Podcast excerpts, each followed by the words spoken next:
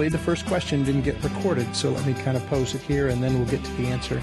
Someone asked from the notes on session 18 under number 3, redefining terms in the New Testament context, and just say we hadn't covered those, and could I go over those briefly?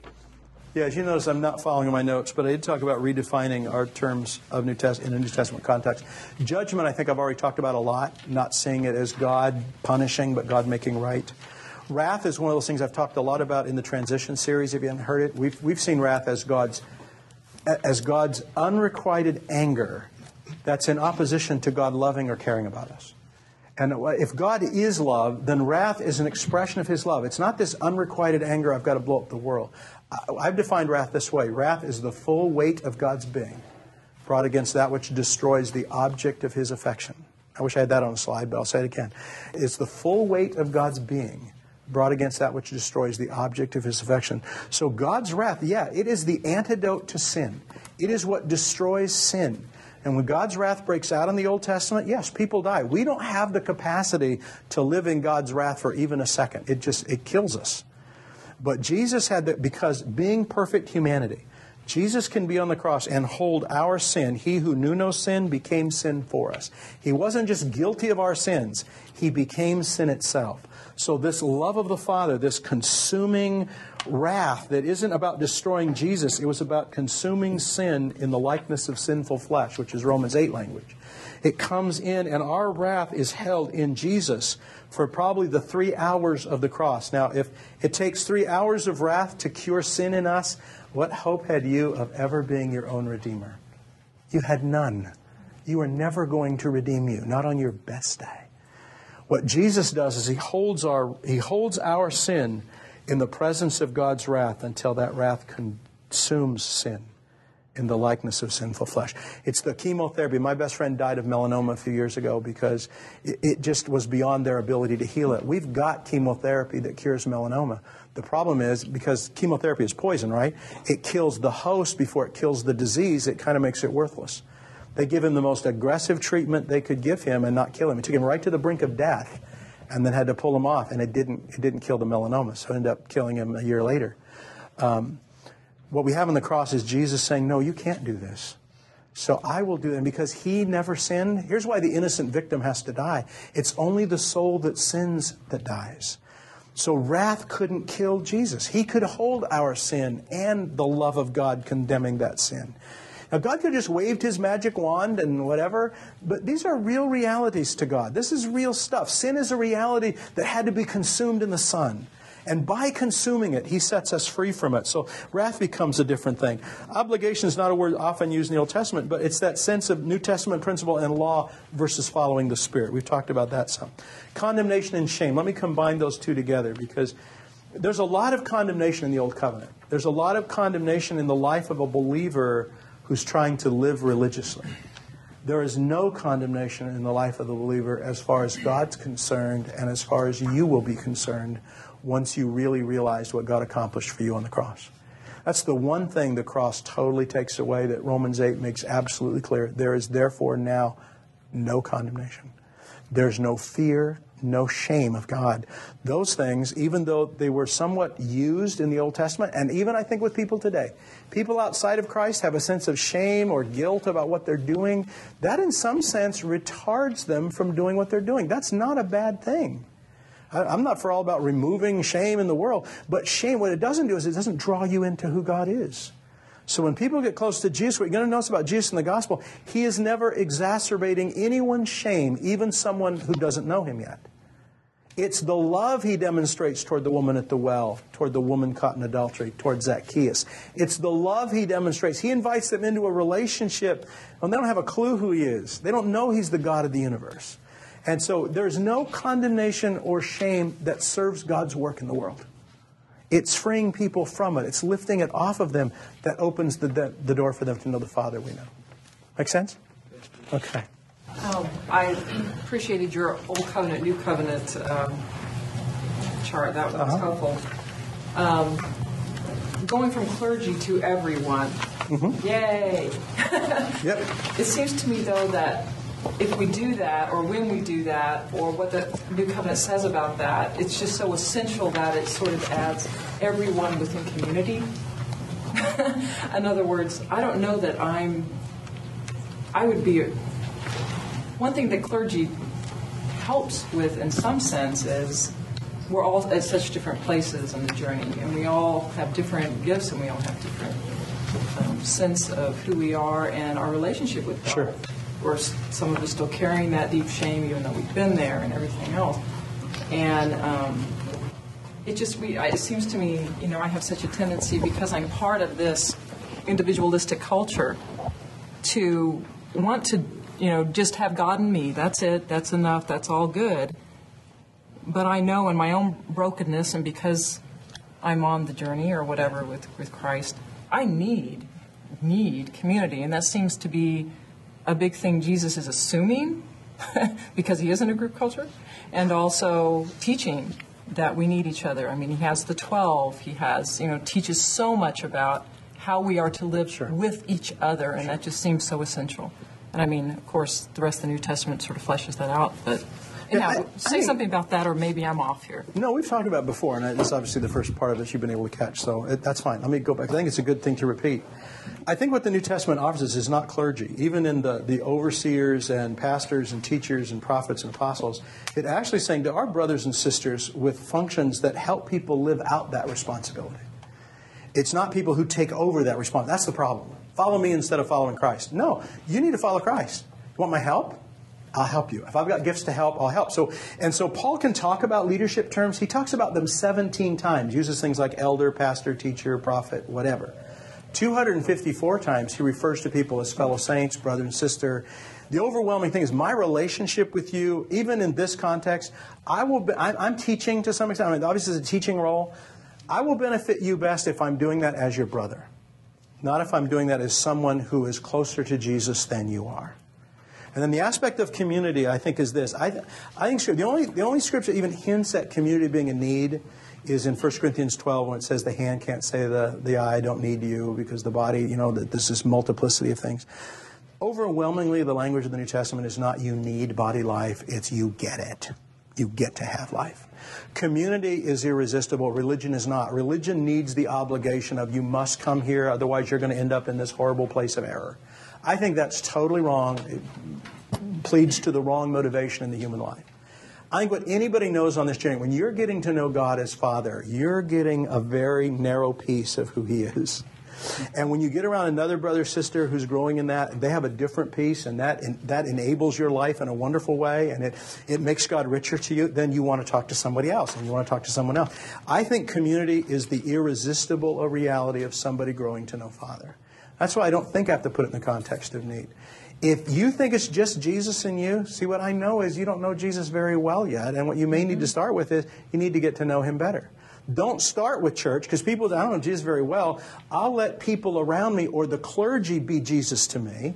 Now you're on a wrong road. Now you've got the body of Christ as your idol. They're trying to fill up in you. Well, you're not letting Jesus fill up in you. And I think people who do go on this journey, for sometimes they'll even say to me, Wayne, I can't find anybody around me on this journey, and I feel so all alone. What I love is that no one ever likes that who's really on this journey, you don't like being alone. You want people's voices in your life. You don't want religious voices harassing you. You want relational voices who are on a similar journey of discovering who God is and the affection of the Father. And you want that encouragement. Wayne, you're loved. When I'm in the middle of something going, man, I feel like God just abandoned me. And some the voice I want is not, well, you may deserve that. What are you doing wrong? I want the person to say, Wayne, you know you're loved. You know just the fact that you can't see it today doesn't change that reality. Those kinds of conversations are irresistible. But there may be a season. I tell this to people. It's just like when you get married in the Old Testament, you got a year off. Go figure out how loved you are. Get that marriage set. I want people who come to Jesus. Not first thing you need is body life. The first thing you need is go. Takes you a year or two. Go get to know Jesus, and then you'll open up to the body life as that irresistible grace that God gives that helps your journey, not becomes the thing that replaces your journey. That's what I'm most aware. Does that make sense? Mm, makes sense. I think we're saying the same thing. I just don't like using the language of need. I like saying it's irresistible. When you know who God is, when you're sitting at the table with Father and you look around the room and realize there are brothers and sisters at this table, that's all good. That's not, oh, crud, there are brothers and sisters here. I have to do this for God. It's, wow, I get to have other people. And I love it. I mean, we had lunch yesterday with a bunch of people who were strangers to each other and got together. Great lunch. And there's just those moments where I go, man, I love the community God gives me. Even if it's just for an hour or two at a, at a lunch or back home with people that I walk more consistently with. Uh, or people I visited. There's a group in uh, Ireland, Sarah and I are very, very close to. And we've maintained this relationship over great distance. And they're, they're people that I can absolutely share the most broken places of my life with. But I also do that with people close to me at home. I mean, I, I, the wonderful thing about community is the pretense ends. You don't have to be a good Christian. You get to be in this journey where you are, with your doubts, with your fears, with your frustrations. And people are going to love you through that, not advise you up with obligations and New Testament principle. Okay, anybody else? Um, Wayne, I'm Cheryl. Hi, Cheryl. Um, I have a couple of things I'd love to have you clarify. Um, one is I, I, only wrote part of your statement, and that is uh, God didn't need the cross to sat, to be satisfied, but we needed the cross. I need to have you explain that a little bit. Okay. Um, and then the second thing is the the. You're assuming my ability to hold two things in my mind at the same time. Well, I'm proud of myself for remembering okay, the second. Good. You want to get it out um, before I start talking. That has to do with are are these cats and dogs that are that are looking at the bowl of milk and kind of timid and fearful of it. Do you think God looks at them as feral animals, never having been really socialized to who he really is and, and warmed to the real God? Or are they damaged, broken people, and maybe it's both, um, animals that need an exchange from what they were born with and infused with the life of Christ to live differently?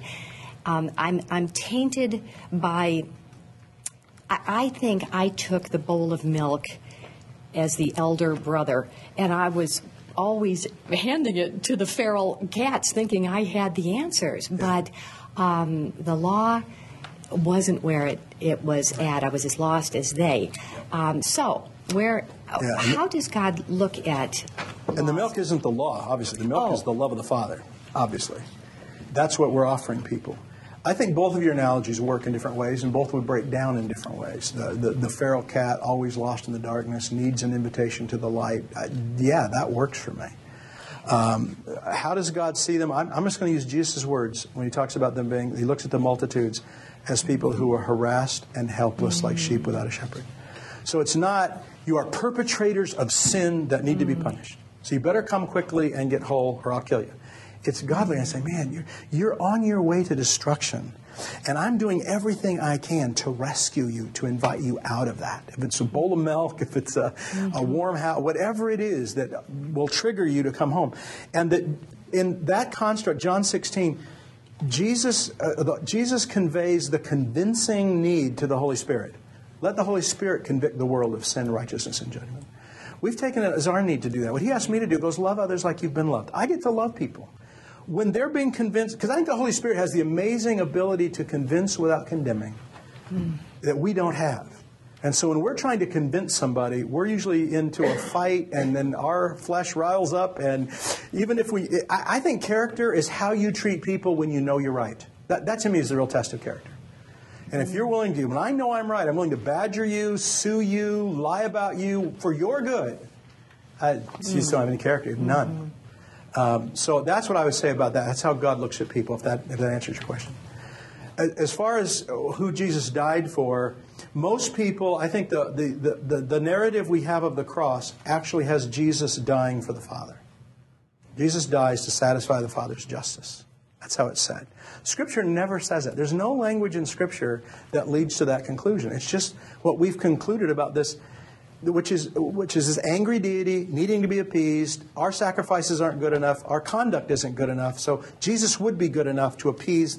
That's all a false God construct. That that arose not out of God's revelation. That arose out of our own sense of shame and needing to have some fix to our shame. What we have in the Testament is God died for me.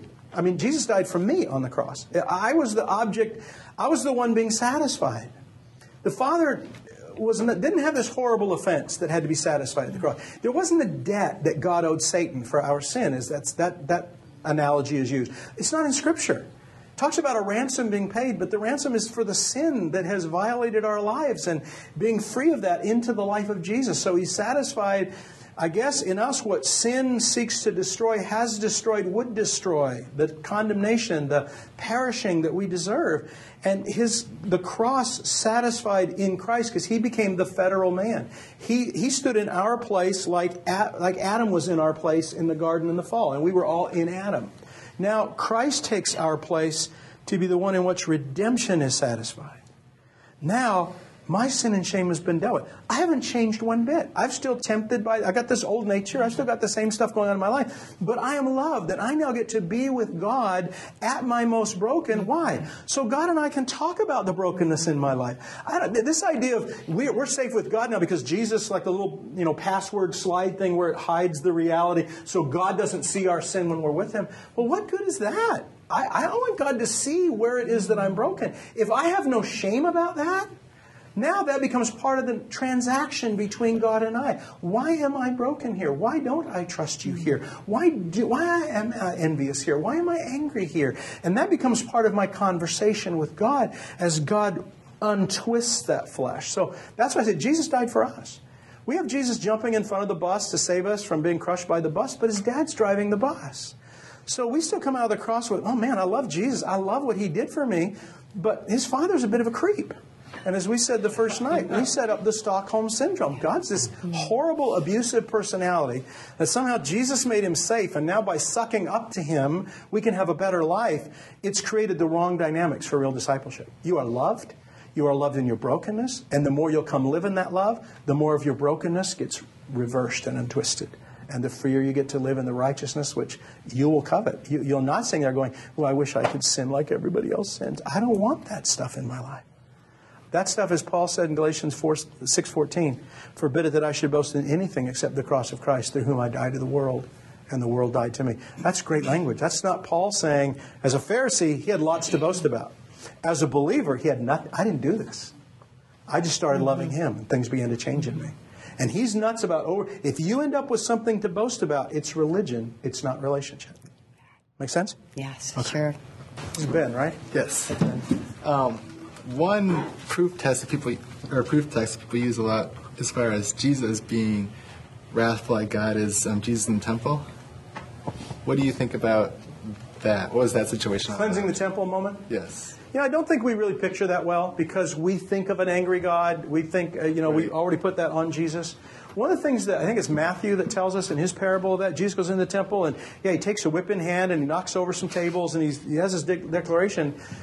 I don't think it was as rage as we think because here's the clue in that little story. When he's done, all the kids come over to hang out with Jesus. Now, if he'd been an enraged lunatic, I don't think, I think the kids are scattering. If he did that in a way that's just, what are you doing? This is my father's house, and he's twirling the whip, but he's not beating people with it. We're not told he's beating. He has a skirt. We don't know he's hitting people. He's just he's just saying, "This, you're ruining my father's house." And it was the it was the zeal for his house that consumed him. That's part of that language. Right. So I, what I think is he did that in a way that we can't even fathom. Not like our movies have depicted it. He did it in a way where the kids could come over and say, "Man, that was really cool." so however that was, that's different, I think. But I don't know that we imagine that well. Yeah, is what I would say. Okay.